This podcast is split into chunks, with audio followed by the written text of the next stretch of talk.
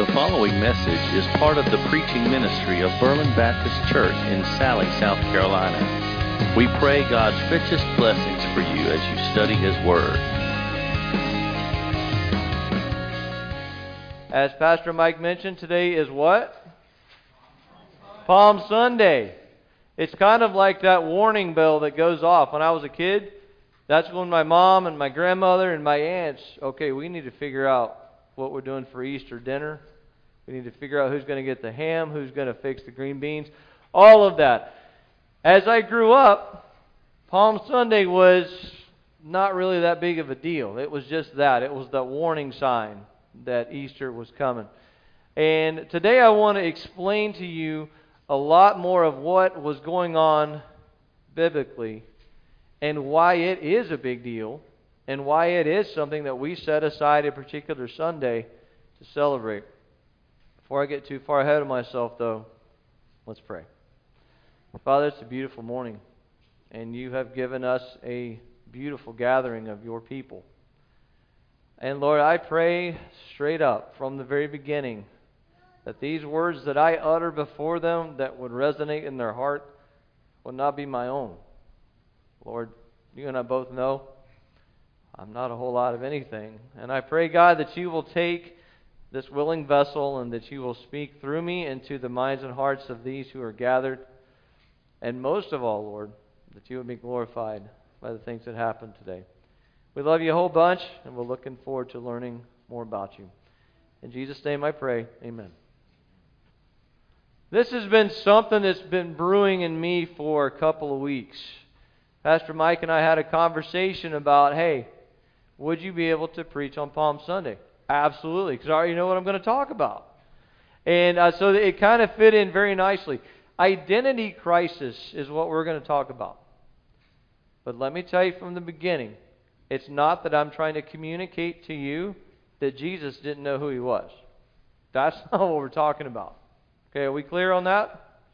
Uh, I'm not trying to raise any kind of questions that, well, you know, maybe Jesus wasn't willing, or, well, maybe Jesus didn't do this voluntarily.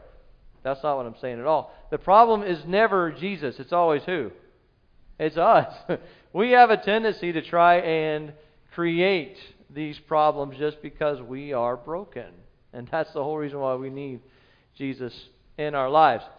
I want to go ahead and take a look in our scripture passage because it's pretty straightforward. And you're going to notice that a lot of things that we read are going to be almost an exact duplicate of what Pastor Mike read out of the book of Luke. So go ahead and give me the first slide. As they approached Jerusalem, I'm sorry, this is in Mark chapter 11. I probably should have told you that. it's in the bulletin, but just in case, go ahead and turn to Mark chapter 11. As they approached Jerusalem and came to Bethphage and Bethany at the Mount of Olives, Jesus sent two of his disciples, saying to them, Go to the village ahead of you, and just as you enter, you will find a colt tied there, which no one has ever ridden. Untie it and bring it here. If anyone asks you, Why are you doing this? say, The Lord needs it, and we'll send it back here shortly. So they went, and they found a colt outside in the street, tied at a doorway. As they untied it, some people standing there asked, What are you doing untying that colt? They answered as Jesus had told them to, and the people let them go. When they brought the colt to Jesus, they threw their cloaks over it. He sat on it. Many people spread their cloaks on the road, while others spread branches they had cut in the fields. Those who went ahead and those who followed shouted, Hosanna! Blessed is he who comes in the name of the Lord. Blessed is the coming kingdom of our father David. Hosanna in the highest heaven. Jesus entered Jerusalem and went into the temple courts. He looked around at everything but since it was already late, he went out to Bethany with the twelve.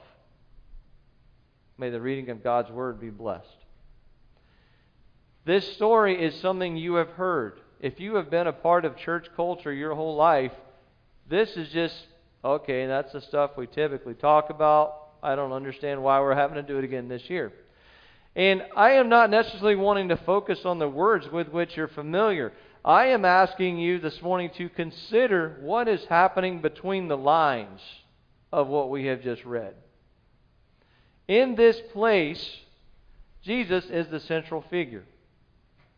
But we're going to see that everyone who's looking at Jesus sees him differently. The identity of who this man of God is is different. And in some cases, it directly conflicts with each other. Before I even get to that, though, each one of us, well, probably most all of us, have a wallet or a purse. And I can look in here and I can get out driver's license. I didn't want a picture of that up there because I want y'all to actually come back to church again. I also have a military ID because I did some time in the military. A military ID. What is ID short for? Identification. This is how anyone, if something were to happen to me and they find my wallet, oh, this dude served in the Air Force. It is an ID. It is a means by which I am identified.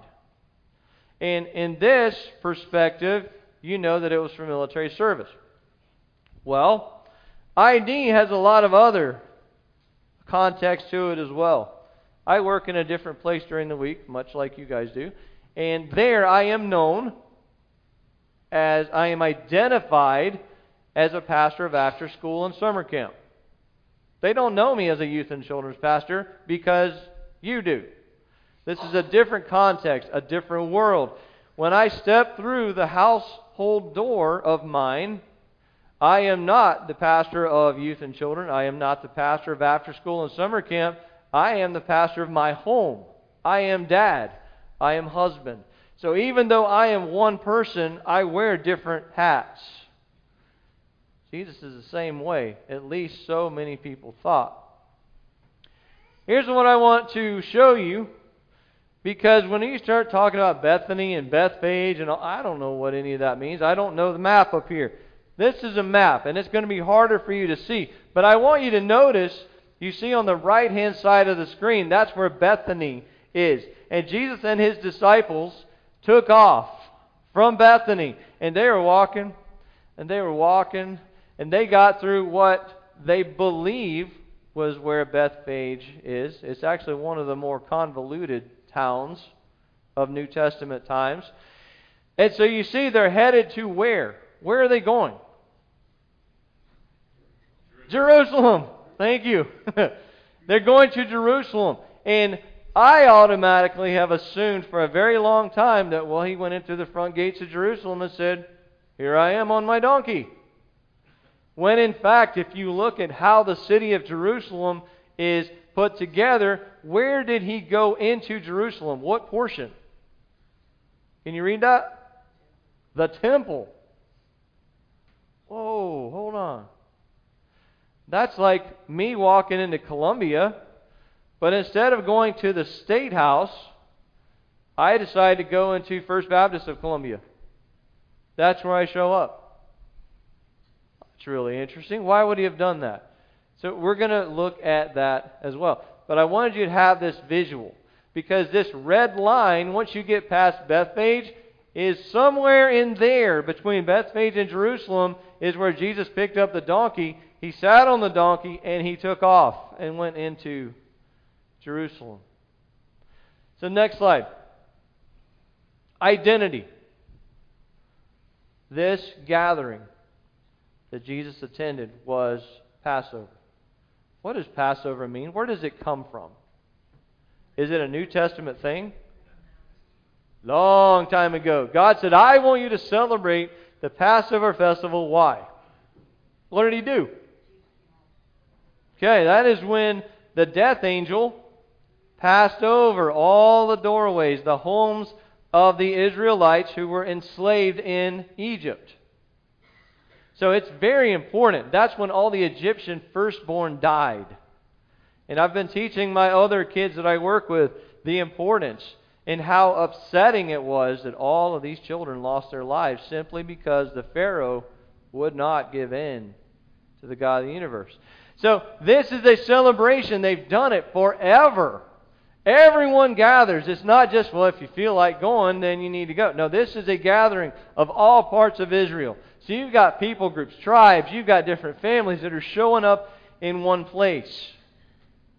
Then, of course, because you saw the map of the temple, you've got priests, Pharisees, and Sadducees everywhere.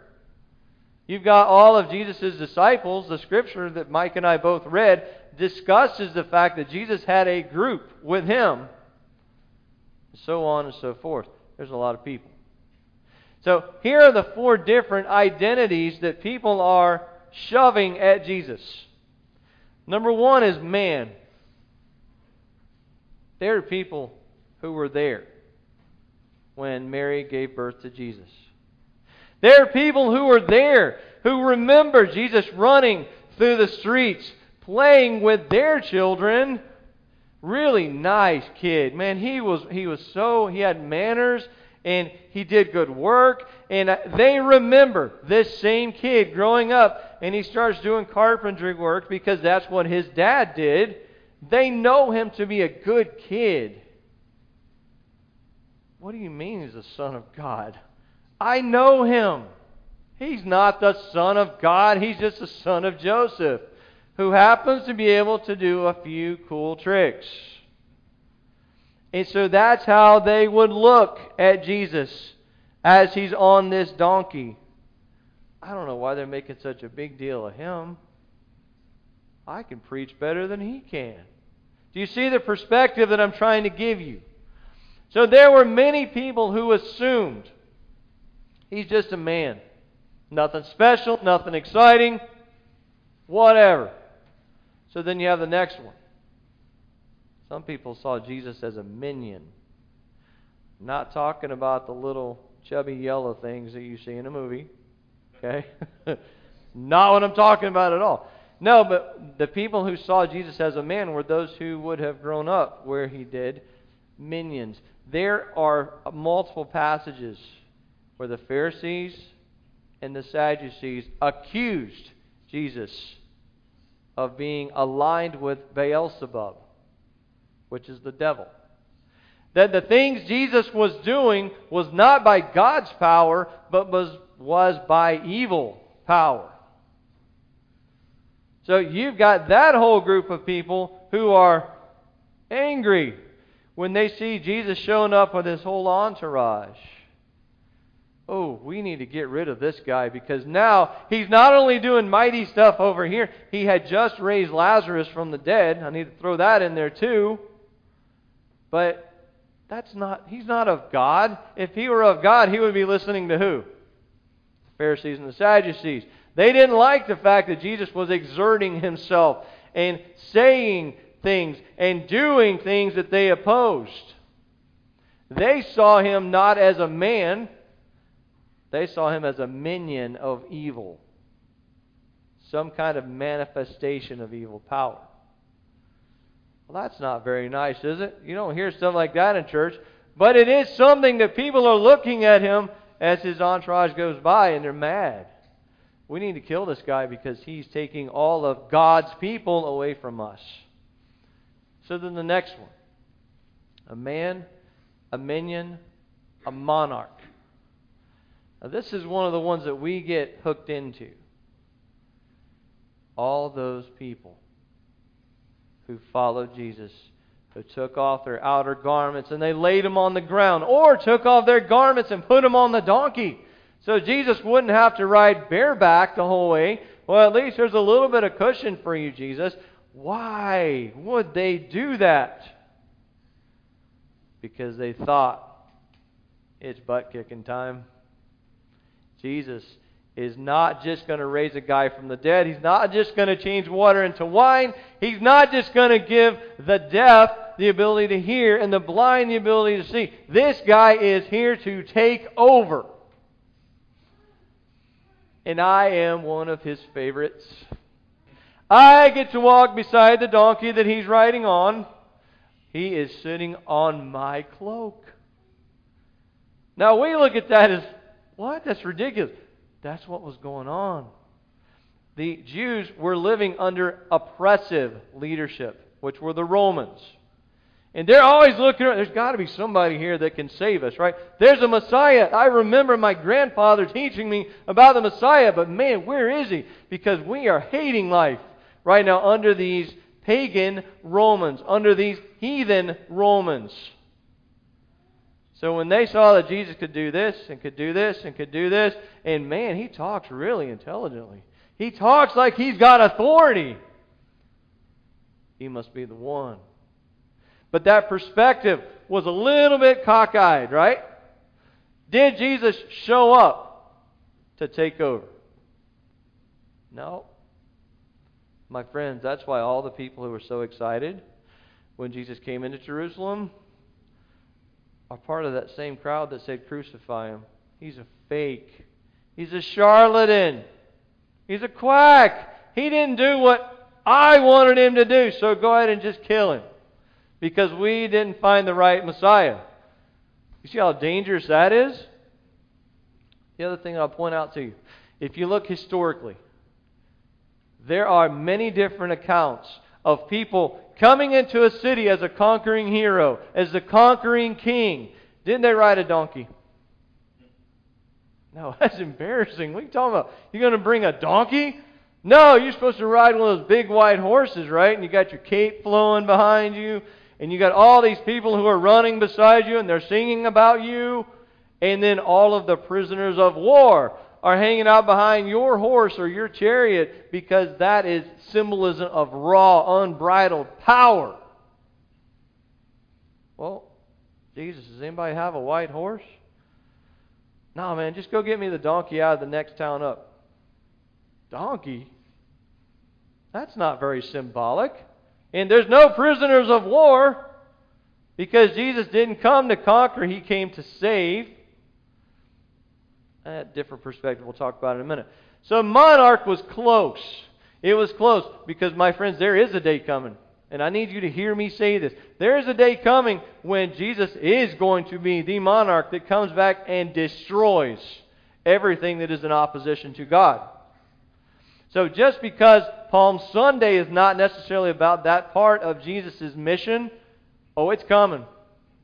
And that's why I plead with you. That's why Pastor Mike pleads with you. If you don't know who this Jesus is that I'm talking about, we need to talk about it.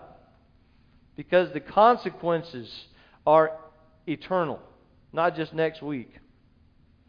Anyway, man, minion, monarch there was a select group, very few, very small, very intimate group of people, including Jesus himself, who realized he was not a man, not a minion, not a monarch, but he was a Messiah. This is what you hear from the pulpits. On Sunday mornings, when it comes close to Easter, I'm not here to teach you Jesus was the king then. He wasn't. He came in like a king would come in, kind of. But did you notice on the last verse, in verse 11, did Jesus come in and stay in the five star hotel of Jerusalem? Did he go to the finest restaurant that night and then retire back into his presidential suite? He didn't even stay in Jerusalem. Jesus. you're the monarch. You're the Messiah. You should have a place somewhere in here. No, there's no room at the end there, guys. Jesus came in to the temple. You remember the map? He looked around. Oh, we're going to have to deal with this. But then he left because it was so late. That's like me going into Columbia, and I'm like, yep, there's some business here I need to take care of tomorrow. But not for tonight. And I leave Columbia, I get back in my rental car, and I drive to Lexington, and I stay in a hotel there. Well, that's not very kingly either. But it's because the identity of Jesus was not wrapped up in political power, not wrapped up in military might. It was wrapped up in saving our souls. And I'm thinking, man, I'm glad I wasn't Jesus. Because having having all of these things flashing around me, my tendency is to share at the bright and shiny things. Really? You think I could be the monarch of this place? Jesus had one singular path. And as he rode the donkey in and then he rode the donkey back, actually, you know what? He probably walked back. Because he said, I'm going to give the donkey back to you. Debatable. We could talk about that. But when it comes to Messiah, Jesus had one mission from God. And it was not tainted by man. As much as man wanted to taint it, Jesus said, No. I'm here to die. No, Jesus, that's not what you're here for. You are the greatest thing since sliced bread. You have given us new life, new breath. And Jesus said, Yes, I have. But my purpose here is to be your Messiah, not your king, not the minion of evil, and not just some dude. I am here with a much, much, much higher purpose. Friends, in those 11 verses, in the passage that Pastor Mike read, this is what's swirling around Jesus. And we just look at the words and assume, well, that was a really nice story. Let's go have lunch. I don't want you to leave here just thinking about 1 through 11. I want you to think about all of these different pieces of this puzzle and how they all were as a confluence into one individual. And Jesus is trying to stay on his mission, but everyone else is trying to change the mission that Jesus is on. And the reason why I'm telling you that this morning is because guess who does that as well? We do. And that's not cool. Uh, that's what we're going to talk about in the second portion. Ladies and gentlemen, boys and girls, you know who Jesus was to the people in the story. Who is he to you? Because, quite honestly, it's good for us to learn what happened back in the day. It's good for us to have that in our mind. It's good for us to take God's word and hide it and put it in our heart so that we are trying to live it out and we're trying to, to live out what it is saying. This morning, I need to know. God wants to know. Jesus of Nazareth, who is he to you? Is he just a man? There are people sitting in this room. I dare say there are people sitting in this room. Jesus was a historical figure. Yes, he was nice. He did wonderful things. He helped people. I really like the guy. I would have been hanging out with him if I were in Bible times. He was a good man our society looks at Jesus. Some segments of our society look at Jesus as nothing more than just a prophet of God. Nothing out of the ordinary, just like the rest of us. Okay, they say he was sinless, but was he really sinless? He's just a man. He was a legendary figure. One of my favorite things growing up was the legendary figure of Chuck Norris. Have y'all heard these? Chuck Norris, when he was born, slapped the doctor. And I wish I could come up with a few more because there's some really funny ones, right? Chuck Norris is who? He's an actor. But he played in some roles and he's got some skills that all of a sudden he became a legendary figure. And Chuck Norris will not die. He'll kill death. I mean, there's, there's things like that that kind of float around the internet, and just as we were growing up, things that we like to banter back and forth. There are some people that think, well, that's what happened to Jesus. Yes, he was in all these places and he had all these people following him, but you know, over time, because the Bible was passed and passed and passed by word of mouth, and then it was written down, you know what? I bet He's a legendary figure. All these things didn't really happen, but just like Chuck Norris, it sounds really cool. It makes for a great story. He's a nice guy. He was a martyr. There are people historically.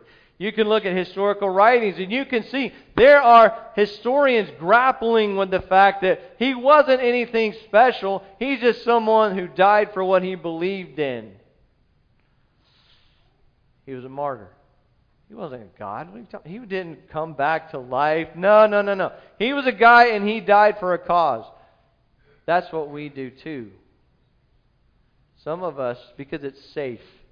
If Jesus was just a man, that's safe. He can't step on my toes. He can't hold me accountable or anything because that was just a great story like the Tooth Fairy and Santa Claus and all these other things that have taken place. Secondly, we are seeing a growing number of people in our society who don't view Jesus even to be a man. He is an instrument of evil. Now, the reason why he's characterized as an instrument of evil is because the definition of evil has been changed. We have taken and rewritten history. You're watching that happening outside these walls every week. And what used to be unheard of, you can't say that word, abortion. We're at a place now where there are people having parties after their abortion. Or they're having people bring gifts. And I'm not making this up. There are people bringing gifts to this expectant mother before the pregnancy is terminated. Not baby gifts, but just gifts of, yes, exert your personal freedom. Yes, you want to do it, you do it. So, because of that, Jesus, as the ultimate good, capital G, those definitions are biblically switching. So, there are people that look at Jesus as he's divisive. Man, if he would have just behaved, everything would have been just fine because humanity holds the key to what peace is and to what goes on after the fact. If he would have just sat down and shut up, we all would be in a much better place. Now, that's kind of weird because we're churchified, and that doesn't make sense. But you go outside these doors, there are a lot of people that think that. Jesus was a manipulator. Now, you know I'm saying these things out of sarcasm right? so I'm not teaching you this is what it is. But it is important for you to see the differing perspective, the identity crisis that's happening in amongst our population, the world's population. He's a manipulator. He took things, and yeah, water into wine, okay, whatever. He probably had a Kool Aid packet or something he dumped in there. There's got to be some kind of explanation. You see those little Hi-C packets you dump in, you shake it up? Jesus was deceptive. Jesus was not one to say, I am the Son of God. Now, what he did reflected that, but in many, many cases, Jesus said, Shh, don't tell anybody. My time has not yet come.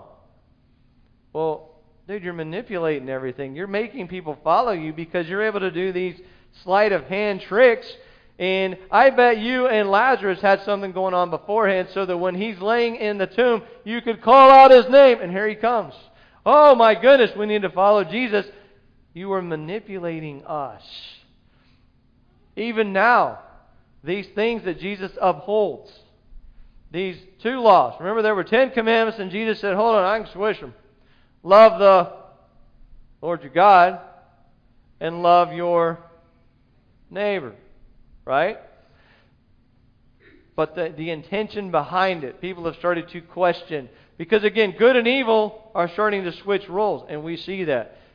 And man, that's disappointing. Jesus was theatrical. There's a dead guy, I'll take care of it. There's a, where's the blind guy? Who has a disease that I can cure? That's the way our society pictures Jesus as one who's capitalizing on moments of publicity Instead of meek, humble, yeah, I'll help. Wait, somebody touched my garment. No, somebody touched my garment. Jesus could have continued walking, but he said, No! Someone touched my garment. Oh, Jesus, man, you're a drama king. Now, we know that not to be true. And then lastly, toxic. We need to stay away from Jesus because he's teaching that he is representing God. He is the God who said marriage is between one man and one woman. Oh, uh uh No, we, we can't have that.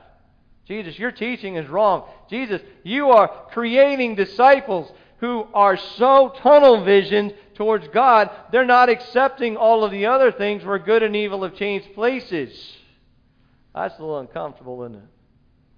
But that is where the hatred of who Jesus is as a minion of evil has come from.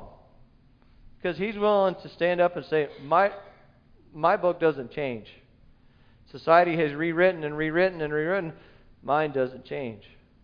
Okay? So, man or minion. Is that who Jesus is to you? Because if that's where you are, man, I'd love to talk with you. Pastor Michael, there's several people in here that love to talk to you. Because the Jesus that I know was not just a man. The Jesus I know wholeheartedly is not a minion or an instrument of evil. So what's next? Monarch. This is where a lot of us are. Jesus is the king of everything. That is a foregone conclusion. We know that he sees all, knows all, and is everywhere. We know that. That is scriptural in the New Testament. That is part of our complete foundation of theology. So because of that, well, Jesus, I need I got myself in a mess. And I need you to use that authority. Can you throw the scepter down? Can you say the word and rescue me from my bad decisions? You're the king. I can do whatever I want to do because I've got the king's business card in my back pocket. Because I know him and I talk to him. Is that fair? That's not fair at all. But that's how even Christians look at him. And that's how we look at him in seasons. Well, I'll make a deal with you, God. If you'll get me out of this, then I promise I'll go to church a couple of times a month. You know what? If you if you rescue me from this mess that my life choices have created, then you know what? Okay, I'll even throw a check in the offering plate. What? Jesus is not our genie. Jesus is not the king that we can run to with the expectation that he's going to get us out of jail every single time. That is not the way my Jesus, the Jesus of the Bible, has reflected himself to be. Oh, you know what? Because Jesus has the cattle on the thousand hills, and because he wants me to be happy, he's going to make me prosper. Because he's a king. King can do whatever he wants. Were the disciples rich? Was Paul rich? I don't know about you, but I'm not even close. You can't look at Jesus as some kind of vending machine, some kind of one armed bandit. Are they still calling that? I'm old. One armed bandit that's in the casino you put in, I'll give you a little bit of my life and I'm going to pull the lever, and wow, look at all the stuff I get because I've identified you as my king. Ooh. I hope you don't look at him that way. There's also this expectation. And this is where we're getting wrapped up in right now. Jesus, you got to overthrow the evils of our government and our political system and our um, all of the different pieces of who we are. I need you to come in and take over. Quit playing around with letting people make all these mistakes. You are the king. Why don't you come in and fix it? That was the expectation the disciples had of Jesus when he went into Jerusalem on a donkey. And Jesus said, That's not my purpose. You're, you're misquoting me. You're taking my life and my kingship, yes, but you're taking it out of context. I'm not here to overpower your opposition. I'm here to do something a little bit different because I am not as concerned about your circumstances as I am about your soul. Because what's happening to you here, man, it's going to hurt and it may follow you some years of your life, or you may end up not living as long as you think you should be able to. But if your soul is in my hands, guess what? You're going to live forever. And what happened to you on earth, you're not even going to remember it. Because what I have for you in heaven is something so incredible and so massive and so beautiful. There's no more tears. There's nothing like that going on. And those sufferings you had are going to pale in comparison. So I don't know. Maybe you, this is how you look at Jesus on this Palm Sunday. As we get ready to celebrate Easter next Sunday, He's the King. And because of that, He's going to save me from my circumstances. He's going to make me prosper, give me stuff because He wants me to be happy. And Jesus, you need to come down here and just obliterate anything evil. Just take it out. Pornography, take it out. That's what they wanted to do to him whenever he walked in Jerusalem, sitting on a donkey. So, who is he to you? How about Messiah? This is where I look you in the eye. Because, my friends, as much fun, maybe, as some of those other comparisons are, as intriguing, as curious as some of those things are, this is where Jesus is on Palm Sunday. This is the capacity that he fills from now until he comes back on a white horse. That's what Revelation tells us as a conquering king. He's not here to save you from every single circumstance of life. Even though we'd like for him to, he's here to save you from your what? He's here to take that junk, that disease that's in every one of us, and it festers, and it stinks, and it's gooey, and it's gross. And Jesus said, You know what? Next Sunday, when you see me rise from the dead, that's what takes care of all of that. I want you to look at Jesus as the Messiah, the one who saves you from your sins. If you can get that as your number one, you're going to be in good shape. Secondly, Jesus never said, I'm going to pick you up every time life gets a little tough. It's okay. I'm going to pick you up and I'm going to take you. I'm going to put you over here on these nice, comfortable pillows. Jesus said, I'm going to be with you forever. And take heart because I've already overcome the world. Whatever the world throws at you, whatever circumstances are created by your bad decisions or by the bad decisions of others that have affected you, the Messiah he may not pick you up and take you out of it, but you better believe He's holding your hand as you walk through it. There's even that old school poem where He picks you up and carries you. Not what a man does. It's not definitely not what a minion does. It's not even what a king with an iron fist does. The person that we're talking about, the God we are discussing, is your Messiah. And if you are in that season of life where the world is burning up around you, I get it. I think we've all been there. But know that as the Messiah, He's going to be with you. Even when it sounds like God is being completely silent. Oftentimes, when He's completely silent, that's when He's doing the greatest things. Because we're relying heavily on Him. What does that last one say? Did you know that your Messiah loves you enough? He loves me enough, and He's going to wait for me whenever I get there. He's not just going to save the world and disappear into another universe. He is in heaven right now at the right hand side of the Father, interceding for us. Interceding, that's a churchy word.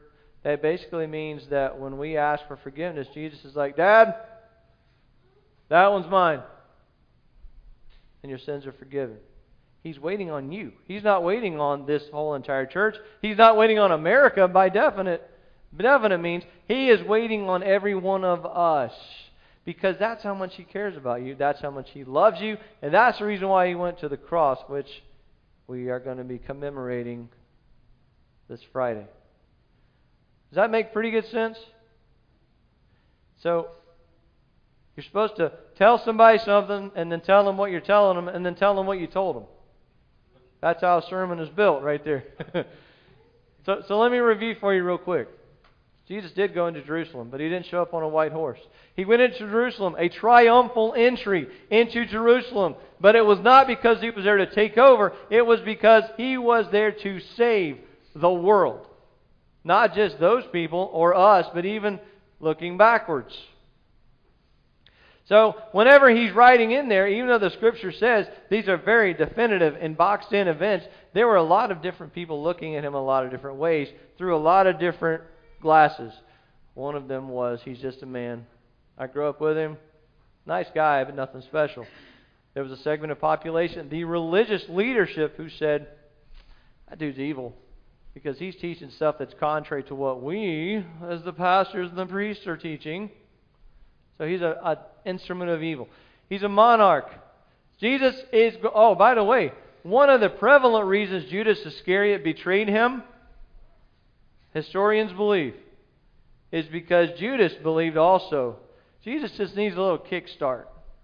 So I'm going to get a little bit of money, and I'm going to go hand him over to the authorities, and then it's going to be like Thor, where he, rah, he breaks out, and he becomes that king that everyone is looking for.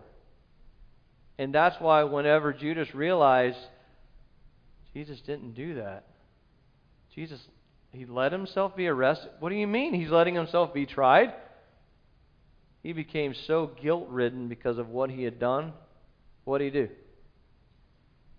He hung himself. So even that some of the disciples thought only that Jesus was here to take over. And then lastly, and this is the big one, and that's the Messiah. There were disciples, and of course Jesus himself understood what his mission was. And my friends, if you read Scripture, you too will understand his mission. Instead of just grabbing hold of the things that you think you want Jesus to be, I want you to read the Bible and see who he actually is. And I hope that, that you are getting this from our pulpit here. You are getting this not just from our pulpit, but man, you're reading yourself, you are studying, you are listening to podcasts, whatever it takes for you to learn more about who this guy is that rode in on a donkey on Palm Sunday. Let's pray. Thank you for listening to this message from God's Word. For more information on Berlin Baptist Church, we invite you to explore our website at www.berlinchurchsc.org.